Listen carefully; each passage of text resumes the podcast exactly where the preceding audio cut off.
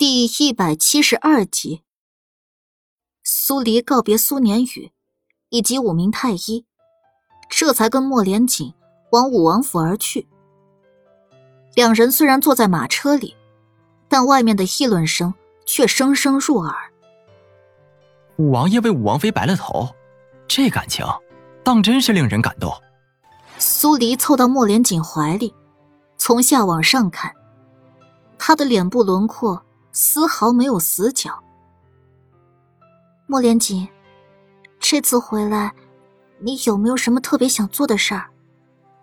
赐婚已经这么久了，太子跟苏浅烟也成婚了，他跟他的婚礼，是时候该准备起来了。莫连锦抚上苏黎背上的手一滞，顺而又恢复如常。找到一眼门门主。是我最想做之事。他知道他在暗示什么，但今时不同往日。他，苏黎抿了下唇，直直盯着他。可我一点也不想把生死谷去了。除了这件事儿，你还有没有别的想做的事儿？莫莲紧顿了几秒，先做完这件事，再想其他事。你母妃的案子呢？可以暂时先放下。苏黎不说话了。以前，莫连锦一心只想着替嘉贵妃平反，但这次他回来，却只想着先找到门主，把生死谷解了。这不得不让他怀疑，他或许是没剩多少时间了，才会这么急切的把他的生摆在第一位，不碰他。他还真是傻，以为什么都不说，他就推测不出来。可推测出来了，又能怎么样？他不愿意说出来，他也不愿意直截了当的问他，让他背负更大的心理压力。还不如当做什么都不知道，两相安好中，慢慢融化他的顾忌，让他主动坦诚，愿意跟他一起面对。苏黎心疼的抱紧了莫连锦。以前是他一直在主动，现在换他来主动。回到王府，小青鱼早就望眼欲穿的等在府外了。见到苏黎从马车上跳下来，他一头扎进了他怀里。苏姐姐，我好想你啊！你有没有想我？想，想的不得了。苏黎摸摸他的头，他小脸圆乎乎的，比前段时间不止圆了一圈。好玩的捏捏他脸上的肉。我瞧你似乎长胖了不少，似乎并没有想我想到茶不思饭不想啊。绿芜说了，我要化悲愤为力量，多吃一点儿。苏黎被他逗乐了，这才想起莫连锦。牵上青雨的手，朝他开口道：“青雨以后就住在武王府了，我答应过他母亲会好好照顾他。”莫连锦看了眼青雨，那双眼睛亮晶晶的，不禁朝他勾了个淡淡的笑。以后王府便是你的家，不用拘礼。青雨原本还有些害怕莫连锦。他忽然朝他笑，温暖又俊美。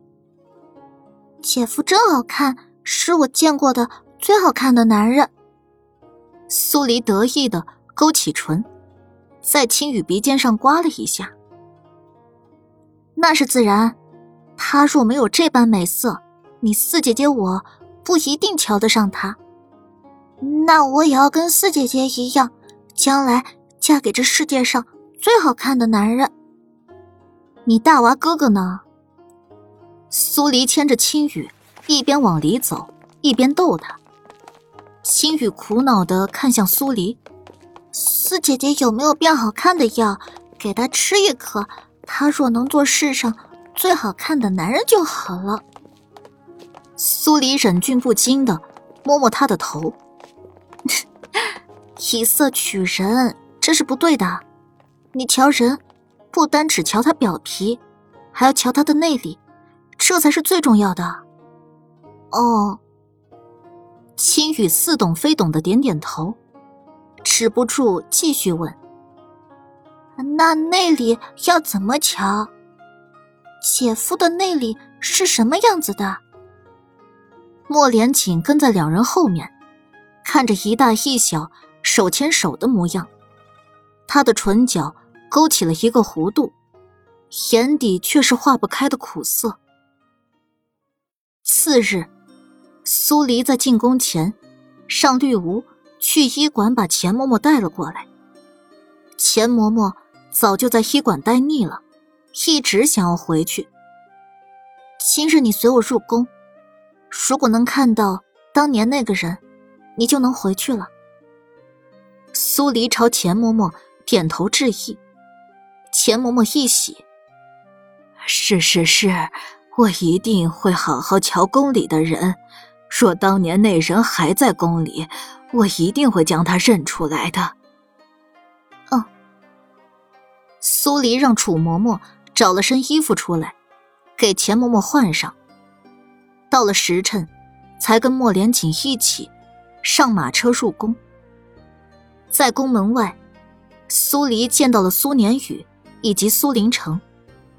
苏林城还是原来那样，苏年宇却是意气风发，比起以前，不知道自信踏实了多少倍。四妹，苏年宇迎上苏黎，叫了他一声后，才拱手。朝莫连锦行礼，苏黎笑了笑：“你今天倒是精神的很。我看昨天的人群里有不少小姑娘被你迷倒，这下不知道要有多少姑娘家想挤进将军府嫁给你了。”四妹说笑了，我能有今日，全依仗了四妹。自己人还这么客气，有点过了啊。苏黎故意说了一句。目光越过苏年宇，落到苏林城的身上，只朝他微微点了点头，对他，并没有对苏年宇那么亲密。几人刚要一起往宫里走，又是一辆马车到了宫门处，从上面走下来，香风袭人的苏浅烟，以及太子莫连轩。苏年宇与苏林城止步，朝两人行礼。哪怕是父女兄妹，现在苏浅烟是太子妃，见到那也是需要行礼拜见的。苏浅烟早在下马车的时候，就看到了苏黎跟苏年宇说说笑笑，好不热闹。他眼底划过抹阴鸷，亲热的去将苏林城扶了起来。父亲，我是您一手养大的，您不需要对我如此客气。说完，他还特意看向莫连轩：“是吧，太子殿下？”他的眼神示意，莫连轩看在了眼里。自从左丞相一家倒下后，他能依仗的就只剩下一个将军府，还握有兵权。当下权衡轻重，点点头：“大哥去江州城一路辛苦。”怕是吃了不少苦头吧？待宫宴结束后，我会在太子府设宴，为大哥接风洗尘。苏浅烟趁机拉拢，他从没想过有一日，苏黎会跟将军府和解。如果将军府的人都向着苏黎的话，那他失了将军府做靠山，莫连轩总有一日会为了兵权抛弃他。另娶其他对他有助力的女人，这一点他看得比谁都通透，所以不再像刚成婚那会儿那样，对将军府的人摆出高高在上的姿态。苏年宇看了眼苏黎，被苏林城不动声色的扯了扯衣服，他才凝重的点头，应下苏浅烟的邀请：“走吧，不能让父皇久等。”莫连轩没看莫连锦一眼，大步一迈，走在了最前面，雄赳赳、气昂昂的模样，跟只挺直了脖子的大公鸡还蛮像的。苏黎挽住莫连锦的手，在后面扑哧偷乐。这次的宴会设在了御花园里，有百花相伴，又有临时搭建的台子，歌姬舞姬在上面营造气氛。五哥、五嫂，莫禅雨欢快的迎了过来，摸摸苏黎隆起的肚子，而后才看向莫连锦的那头白发。五哥，你的头发……他昨天没有去城门迎接，只从其他人嘴里听说了五哥头发花白，但听不如看，当眼睛真的看到了，心底还是会发酸。莫连锦没出声。苏黎朝莫禅雨笑了笑。好了，你也别伤感了。莫连锦的头发虽然白了，可颜值是越来越高了呀。而且，最重要的不是改变了什么，而是我跟他又能紧紧的粘在一起，这才是最重要的。是。莫禅雨吸了吸鼻子。吴哥回来了便好。几人往宴席走。不停有官员起身相迎，反观莫连轩那边，直至入座也没有一个人看他。苏浅烟在桌案下握住莫连轩的手，紧了紧，示意他别将这些放在心上。他才是太子，哪怕他人立功归来，他也依然是太子，是这南陵国一人之下、万人之上的人。如果气势输了，那可就是真的输了。莫连轩了然，点点头，从刚才的扭曲中走了出来，坐在位置上，背脊挺得僵直。莫连运就坐在莫连轩对面，两人同一桌。看到莫连轩的情绪转变这么快，不由多看了苏浅烟两眼，最后视线越过几个人影，落到苏黎身上。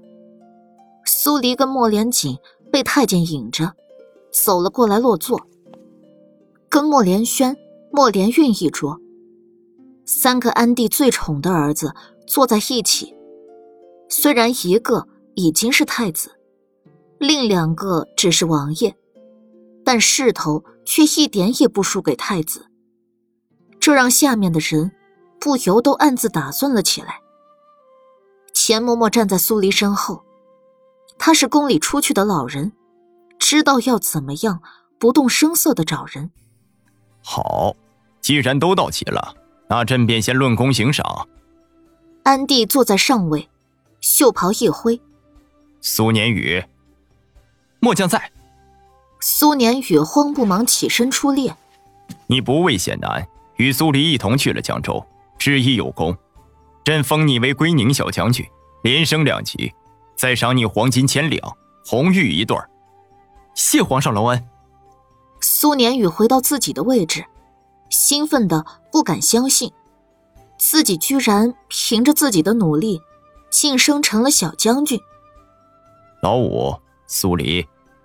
安帝看向苏黎与莫连锦，两人没有出列，只是起身迎向安帝的视线。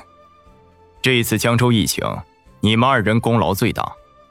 安帝话音一顿，继续道：“苏黎曾经向朕说过，不想官职加升，朕便将他那份也算到你头上，赐战子给你，封你为战王。”所有人都呆了，莫连轩跟莫连运更是在台上攥紧了拳头。除了太子以外，其他的王爷可都没被赐过名号。另外，安帝也笑了笑。你与苏黎的婚期也该定下了，朕让礼部看了日子，下月初五不错。你们，莫连锦脸色一变，忽然打断安帝的话：“多谢父皇好意，儿臣与苏黎的婚期恐怕还要压后才是。”这话一出，所有人都呆了。人人都知道莫连锦喜欢苏黎，当年赐婚是他求的。让苏黎住进武王府的人也是他，非他不娶的人更是他。可苏黎抿了抿唇，侧手看向莫连锦，缩在袖袍里的手在收紧，视线逐渐在变模糊。莫连锦的眼角余光瞥到了情绪低落的苏黎，心脏一疼，仿若有一只手在上面攥着，令他喘不过气来。他不敢看他，不敢对上他的视线。他知道自己活不久了。如若苏黎真的嫁给了他，他死后，安帝肯定会用陪葬的方式了结苏黎。安帝品了品莫连锦拒绝婚期的潜意思，还是品不出来这里面藏了什么秘密。朕要听听你的理由。莫连锦沉吟了片刻，眼下局势不稳，儿臣听说北岳一直贼心不死，再加上苏里此时有孕，不宜太过操劳，婚期。可延迟她生产以后。